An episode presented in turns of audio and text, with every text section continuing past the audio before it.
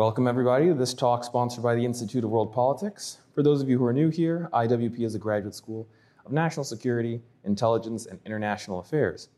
We offer a doctoral program, seven master's degree programs, including two that are online, and 18 certificates of graduate study. If you are at all interested in learning more about us, please feel free to uh, view us at iwp.edu. And to support the work of IWP, please visit iwp.edu backslash donate. Before we begin the lecture, we ask that you take a moment to silence all electronic devices. So I'll give you just a second here.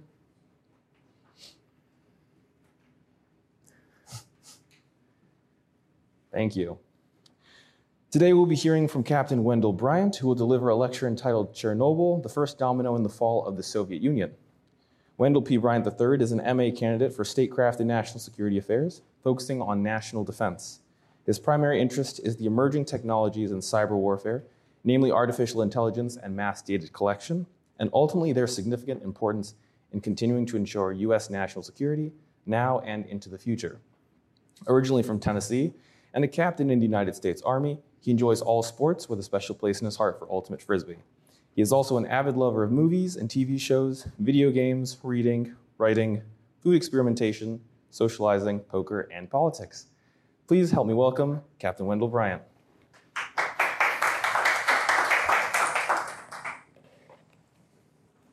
Hello, everyone. Uh, my name is Wendell Bryant. I'll be presenting a discussion uh, on Chernobyl. Um, I'm not a really uh, gifted orator, so bear with me as I uh, slowly grind through this. But uh, it should be um, interesting with a couple of um, pieces of information about Chernobyl itself, uh, the impacts on the Soviet Union, and ultimately how we can learn from that. Uh, I'm told or to do or say something comedic uh, is the best way to start any presentation that might be uh, a little bit boring. So started off on a good start. So here's a here's a communist joke for you. Stalin walked up to a farmer. Comrade Stalin, our farm has so many potatoes that if you stack them one on top of the other, they would reach God. Stalin looked at the farmer and said, There is no God. The farmer smiled back, and there are no potatoes. From my limited personal observation of the world, to build a better database of communication amongst leaders, we must apply four primary attributes to any situation academic, historical, learned experience, and common sense. Taking these four elements allows us to rapidly receive data, organize it into information, consume that knowledge, and package it into digestible into a digestible format to ultimately create a clear and shared understanding amongst the greatest number of people. I would like to be- begin this conversation by clarifying what I mean by Chernobyl being the first domino that resulted in the collapse of the Soviet Union. It was not the fundamental reason why it collapsed, or at least not one of the primary reasons. It was a lifting of the veil to the world that was, it was not as it all seems. The porcelain cracks that were once easily masked were for the first time observable to the world at large. Illusion, facade, and perception were absolutes, uh, absolutes to Soviet leadership. So much so, Gorbachev himself said, Our power comes from the perception of our power. He was noted in several staff meetings saying that exact line over and over again. The world was unaware of how fragile the Soviet empire was and one mistake resulting in its, exposure, though it was significant in its own regard, resulted in permanent damage to that perception. The environmental, economic, and geopolitical impact of the events at the Chernobyl nuclear power plant facility was a poison pill, both figuratively and realistically. The nuclear meltdown at Chernobyl was the proverbial, proverbial straw that broke the camel's back. But like I stated moments ago, there were many other negative factors simultaneously affecting the Soviet Union's ability to operate. The compounding pressure of the international community observing and judging what was once thought to be an unstoppable juggernaut was now seen as something less. There are three main points I would like to discuss in this short lecture that are vital to understanding the events associated with the Soviet Empire's collapse before, during, and after the events of Chernobyl. First, what other factors were the Soviet, was the Soviet Union dealing with during this time? What factors were the United States dealing with? Second, what were the actual impacts of the disaster itself? And third, what can we learn from these events and can we apply them to modern day geopolitical, uh, the geopolitical environment today? So, what was the Soviet Union grappling with during the late 1970s and 80s? From their perspective, they looked to be slowly defeating the American imperial capitalists after almost a decade of very public failures.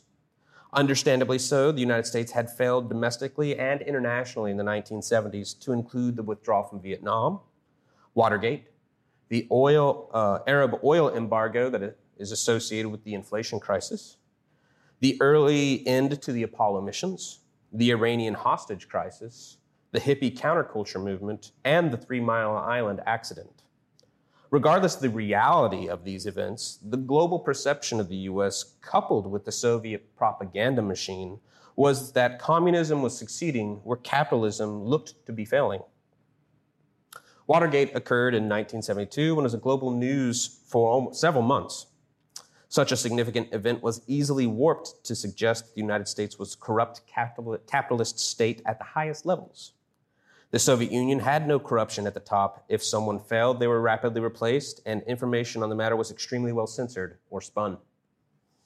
The inflation crisis in the 1970s damaged the American economy to degrees not seen since the Great Depression. The two massive inflation spikes of 12% in 1975 and 14% in 1979 occurred in direct response to the oil, Arab oil embargoes. The drastic increase in the price of oil based products in the United States resulted in a 400% increase in fuel prices in just five months. Being the free market leader of the world, the United States economic crisis was, in fact, a world economic crisis. However, the Soviet Union was dealt limited or no economic damage from the crisis because it was not dependent on Middle Eastern oil at this time. It had its own reserve that it began accessing in greater quantities in response to this event made more money because of this event, and it was public proof that there was a significant fragility within the capitalist imperialist, imperialistic economic system. The Soviet Afghanistan War was spinning up with several rapid victories early in the war in 1979 and 1980, while the end of the Vietnam War was still a bitter memory to many Americans and to the globe at large. This provided the Soviet Union the global perception of being able to effectively wield their military power and influence to achieve successes where the imperialists had failed. NASA had canceled its Apollo 18, 19, and 20 missions. The Soviet Union did not hesitate to use this as proof that the program had failed, the Americans had wasted massive amounts of wealth, and that the Americans were no longer masters of space. The Iranian hostage crisis in 1979 and the following special operations launched by the U.S. to end that situation resulted in public humiliation for the United States government and three separate special operation commands. The perception of American force projection and general global influence was impacted. It was easy for the Soviet Union to not only magnify the failure, but to also display that the best soldiers the United States had to offer had failed. Though the tenets of that operation are easily debatable, regardless, the perception combined with, once again, the propaganda machine of the Soviet Union, was priceless information ammunition for the Soviet, Soviet Union globally. I think it is relevant to point out the differences between misinformation and disinformation at, at this time. Mis- misinformation is false information that is disseminated not on purpose but by accident, something like forwarding a news article on social media. Disinformation, on the other hand, is intentionally disseminating false information to manipulate consumers, it is most powerful when it's coupled with the truth, that parts of it are true and parts of it are false, and it's hard to dis- discern what is true and what is false. The Soviet Union was a master at disinformation. The US hippie counterculture movement grew from the early 1960s and throughout the 1970s. It was the dream and ammunition the Soviet Union desired. Capitalists were embracing significant tenets of communist ideology. They were proof that communism was superior and to many was one of the primary reasons why the US withdrew from Vietnam. The Soviet Empire was winning the Cold War through the hearts and minds of young Americans. Then, the Three Mile Island uh, accident occurred also in 1979. It was a testament to a truth that the American capitalists were technologically inferior, cut corners, corrupt, and dangerous to themselves and the world. But only a few short uh, years later, I'd like to quote The Office Well, well, well, how the turntables. In 1981, a new president was elected. The same day as his inauguration, the hostages, hostages, the Iranian hostages, were released. New U.S. policy began methodically pressuring the Soviet Union on several fronts. The U.S. first began squeezing the rest of the international community to stop loaning the Soviet Union money and decrease overall trade with the empire. Additionally, the U.S. began massive, ex- massively expanding the, its military while arming the Afghans to elongate the war and inflict significantly more damage on the, their Soviet occupiers. In response, the Soviet Union began to match U.S. military expenditures while losing significant amounts of financial access, coupled with significant increases in casualties in Afghanistan and an unclear path to quelling the local population created immense pressure both domestically and internationally for the Soviet Union. And then President Gorbachev was made president in 1985. He began implementing, implementing policies that provided Soviet satellites more autonomy and freedom. These were drastic changes to a system that was designed around suppression. 11 months later, Chernobyl exploded. My dad always said it is better to be lucky than good. If any one of these attributes had been, not been in play, whether it was a new president, whether Soviet or American, new Soviet policy, the war in Afghanistan, American military buildup, economic pressure, or financial pressure, the Soviet Union may have survived this accident. The impacts of the actual event of Chernobyl were devastating to say the least. The Chernobyl nuclear power plant, officially named the Vladimir I. Lenin nuclear power plant, exploded on 20, April 26, 19, uh, 1986, in Pripyat, Ukraine. Uh, mind you, it's named after Vladimir Lenin. It was the premier nuclear facility, which made it even more important that something did not go wrong. Reactor, four, uh, reactor number four, uh, its core detonated from water pressure, resulting in a breach in containment, releasing levels of radiation never witnessed by humanity in all of our history.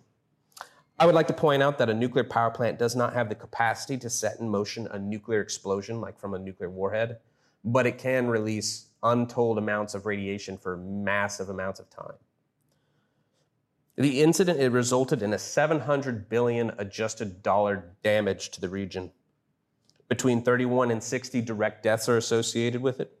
Between 4,000 and 92,000 indirect deaths. Between 35, uh, 350,000 and 385,000 Soviet citizens were permanently relocated. A 2,600 kilometer exclusion zone was created that will be uninhabitable for the next 300 years. That's a little bit smaller than the state of Rhode Island between 100 and 200,000 abortions, miscarriages, and infant deaths are directly linked to the event. And unnatural levels of radiation can still be detected across the entire continent. Can we change the slide? Let me, let me show.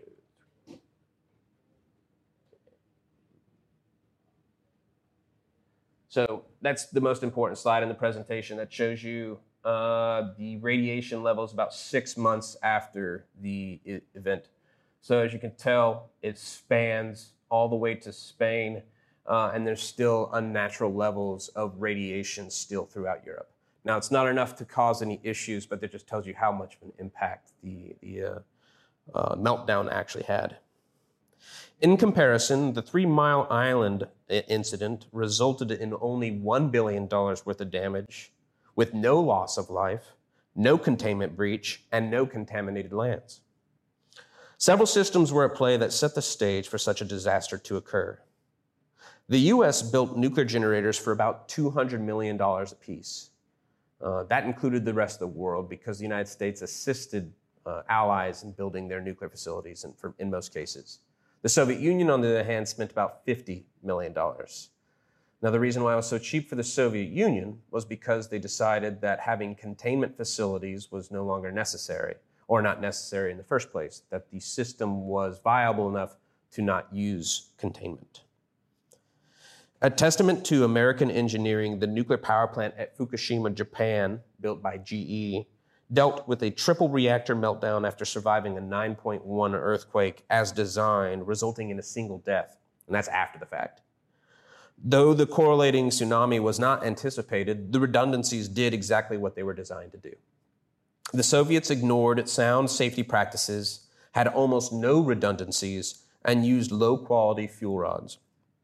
This, coupled with an ideology that failure was not an option, resulting in forced obedience, incompetence, fear, censorship, deception, and perception, exacerbated the environment to boiling over, exploding, and the attempt at masking it resulted in magnifying its effects. The impact on morale within the Soviet Union's first public failure is incalculable. It was clearly catastrophic to the momentum of the regime. Even Gorbachev said the nuclear meltdown at Chernobyl was perhaps the real cause of the collapse of the Soviet Union five years later. Now, he may have very well been trying to defend himself by saying that. But at the same time, if you look at how the world responded to the Soviet Union post Chernobyl, there is obvious uh, information that, that points to that. How can we learn from the events of Chernobyl? I think it is pertinent to fully understand the perspective of the vast majority of the West. They believed the Soviet Union was stable up until the day it, day it collapsed. Now, IWP and the professors here may have known or at least believed that it wasn't as strong as a general consensus, but this was an outlier mentality and was not the majority belief at the time. What we learned is that the American way is a great way. It isn't the only way, but our way is successful. And I think this was inherently by accident. The United States had consistently seen the Soviet Union as an equal, and in certain years, as having the advantage. However, the facade the Soviet Union built was designed for short term solutions that required rapid, constant, and dynamic problem solving to man- maintain a complex and uh, sophisticated set of lives. The Soviet Union's power was based in perception more than anything, with significant limitations in reality. The need to hide failures and mistakes was believed to be vital to their organizational hierarchy by their leadership from the beginning to the end. The United States, on the other hand, as I alluded to, approached our mistakes with an ideology that was globally foreign. We publicly addressed our mistakes to the entire world. I do not believe that it was known how important this was for the health of the United States, but it was vital. It was a new form of governance that was coupled with freedom of speech, new technology, and the Cold War superpower dichotomy. A superpower of any variety in all of human history had never exposed its failures as publicly or as thoroughly as the US did and still does to this day. It naturally allowed a public conversation to healthily address each issue and deal with them accordingly, resulting in significantly more effective and more permanent solutions.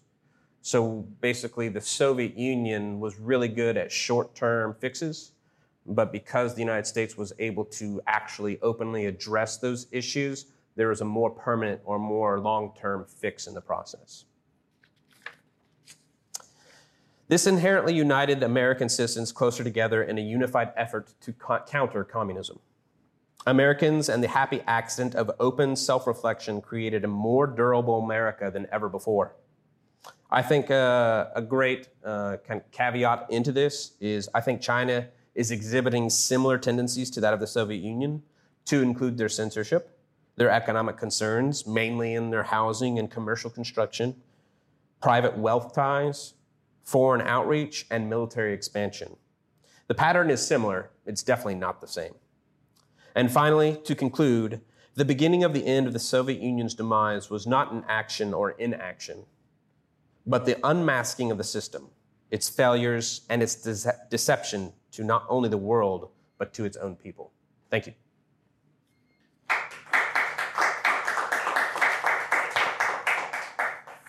Uh, any questions? Yeah.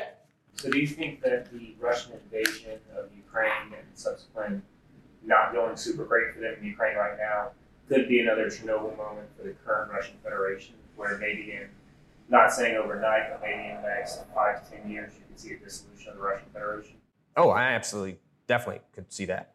Um, so just just from uh, uh, the IC in general, what you're seeing is a collective understanding that the Russian Federation's military was exaggerated in both size and capability.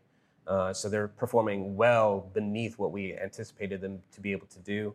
Uh, obviously, you want to always uh, uh, plan for your opponents to be stronger than they actually are. You plan for the worst case scenario, but Russia is performing well below expected um, standards in, in, the war. I think that also has to do, and I think this is kind of going down a rabbit hole, but you have to consider that Ukraine fought with Russia and Soviet Union uh, in Afghanistan. And so that allowed Ukraine to apply tactics they knew the Russians would implement while invading their country. So they were dealing with 70 year olds teaching, you know, teaching young soldiers, this is what we did in Afghanistan. I promise you that's what these guys are going to do too. I fought with them. And so that allowed the Ukrainians to anticipate what the Russians did. And what should have been from both, I think, four different countries the United States, Great, uh, the United Kingdom, Russia, and China all assessed that Ukraine would fall in 96 hours, all of them. And they're all wrong. And I think that had a lot to do with it, as they under, underestimated the tenacity of the Ukrainian people, uh, their identity. They, do not, they do not think they are Russian. And because of that, that, that energy, you can't, you can't quantify that. It's really hard to understand someone that's willing to die for their belief, for their freedom. And that just gives them, like, uh, like a, you never corner a tiger. And that's what they did. Any other questions? Yes. Um, how do you see now that uh, Putin is literally running out of options, even with his own military leaders, and them having very little, uh, you know, trying to call it North Korea, I'm trying to call it other sources, not that not necessarily going to work out at all. And in addition, um, pulling people out of the prisons, that's not working out at all, especially during Hitler. That person turns a gun on the Russian uh, military itself. So how do you see him then possibly then trying to uh, again undermine yeah, this, what's going on with uh, the constant hang dangling sort of nuclear threat over everyone's head. Uh, but I'm specifically curious point is when they went into Chernobyl, and then when they before they left Chernobyl, he was sending his own troops in uh, to excavate land and so forth.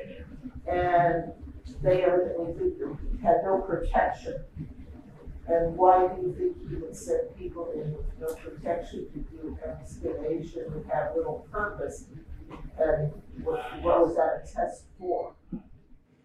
Um, well, that's that's a that's a big thing to unpack. Uh, so I'm gonna kind of try to go from the end to the beginning of what you just discussed. So the first thing is is I don't think President Putin has a lot of hands-on with the actual war occurring in Ukraine.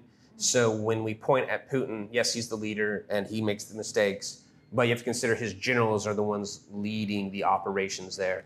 And so there's uh, the last time the Russians were in a legitimate war, and we can point to Crimea being a war if you wanted to, but it was very short lived, very fast. Well, we could point to Georgia, but that was relatively short lived as well. Uh, but the last real significant elongated war that Russia ever has dealt with is in uh, Chechnya. Uh, and so you have a lot of soldiers that did not have experience, uh, including leaders. Uh, so you have generals just making very, they're making mistakes because they're just not used to actioning. Uh, to, to take another step back towards your question, uh, additionally, uh, the Russian budget was $61 billion for their military last year. Now, mind you, that is that pales in comparison to the United States and Chinese, but the problem isn't the $61 billion, it's the actual dollars getting down to the equipment and soldiers and allocations. And what we're seeing is, is the Russian military was suggesting it had roughly 7,700 tanks uh, available for combat, and it was about 20% of that number because they weren't operable, because they weren't receiving their parts to fix their tanks, make sure they were maintaining operational readiness. Uh, and so that has a lot to do with corruption. Uh, it, it's, it's very foreign to Americans, especially me. Uh, so because I'm, I'm in the military, I'm an, I'm an army captain. And the reason I bring that up is because it is extremely difficult to be corrupt in the U.S. Army right now. Uh, the system is very significant in, in making sure no one can steal. Now, there's obviously some things you can get away with. There's always going to be someone that can figure out a way around how how this system works. But overall, um, taking money from the U.S. military is extremely difficult. On the other hand, Russia, for the longest time, has been operating in a black market mentality. Like following the end of the Soviet Union, about 70% of their economy was underground. That doesn't mean black market, they were just avoiding taxes. And so that obviously damaged Russia's ability to operate as a country in the first place. But uh, uh, a further step is, is you don't actually know what's occurring economically. And so when the Soviet Union collapsed and you had these oligarchs basically take over entire regions of the economy, uh, they began exercising in a, in a manner the government couldn't really control because they were just ignoring the government. They, it was basically run by gangs for about eight years. Uh, so that's obviously very damaging. It's very, once again, very foreign to us. I think the last time we had organized crime running a city was what in the 80s uh, in New York City, uh, maybe Chicago, but we'd have to go way back to see like actual significant organized crime being able to exercise that kind of authority in the United States. Um, to uh, let's see here, I'm trying to remember all your points. Um, Particularly to the last point, Randy, where knowingly what the situation, as, as again, your map shows and the spread of the contaminated area, and knowingly having troops there, and then knowingly send those troops in unprotected in any way, shape, or form to perform excavation for no uh, discernible reason. So I can actually talk to the excavation. So they're actually digging in trench and, and foxholes for uh, IDF protection or indirect fire protection. So they weren't digging for something, they were digging to protect themselves. They just happened to be in a region of the country that was also radiated. Uh, so I think that was just bad tactical maneuvering by generals, putting them in positions that was radiated. Um, and they were then they had to take them out because of radiation poisoning. Uh, I'm, I'm unaware of that data, but that would make sense. If they're stationed right next to Chernobyl, I would not leave my soldiers there; they would all die. Uh, so yes, absolutely.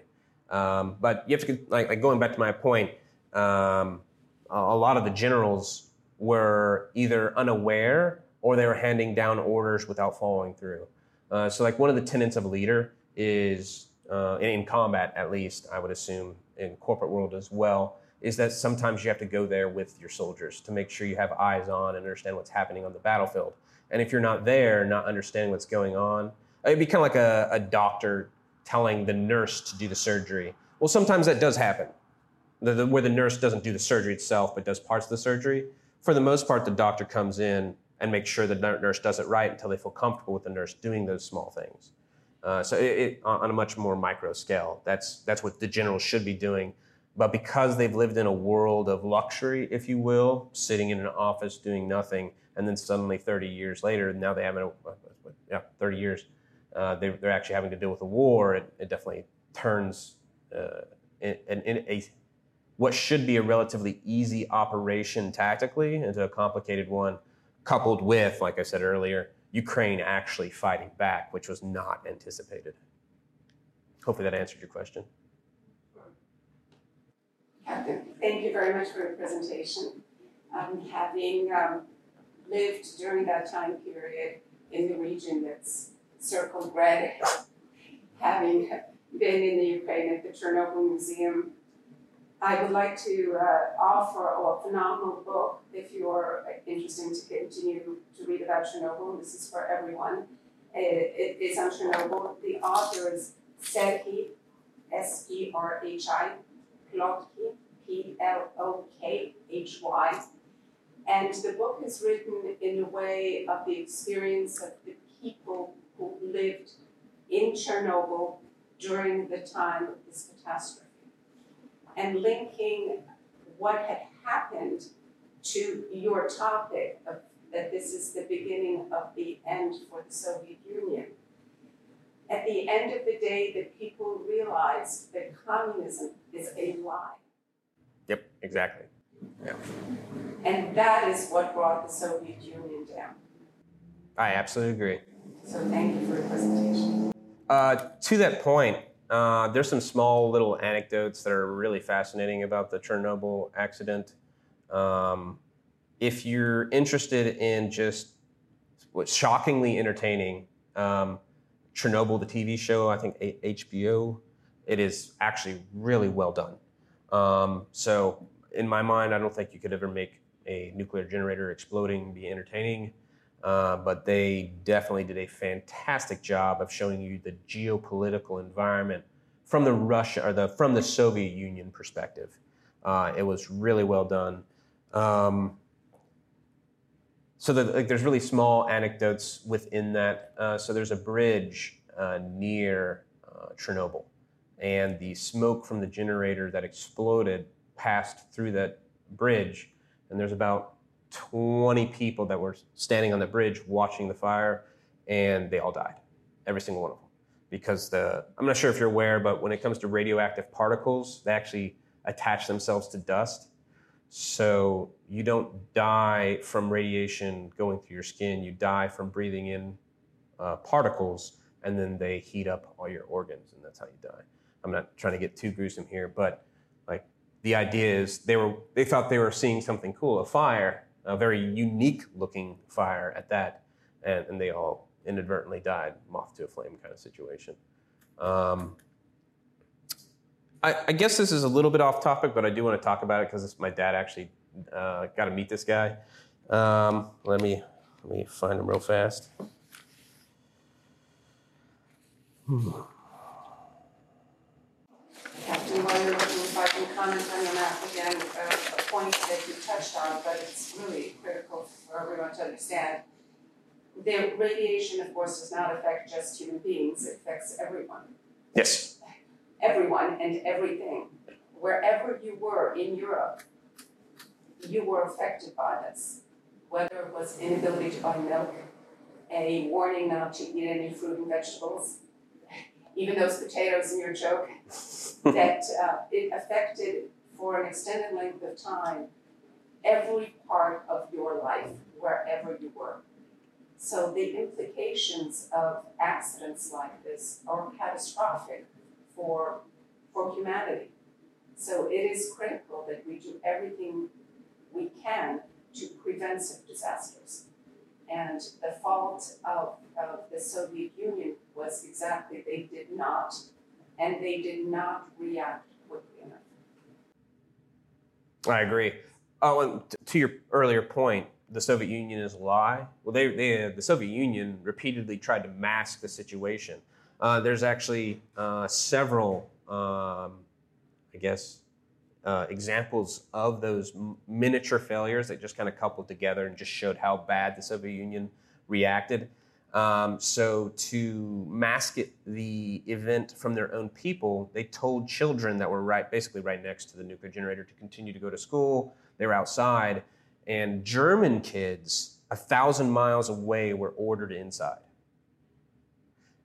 What is most fascinating is the NATO knew Chernobyl had exploded before the Moscow did because the nuclear sensors uh, on the Soviet border picked up the radio- radioactive spike, and the Soviet Union's leadership constantly was denying that it was impossible that a generator exploded.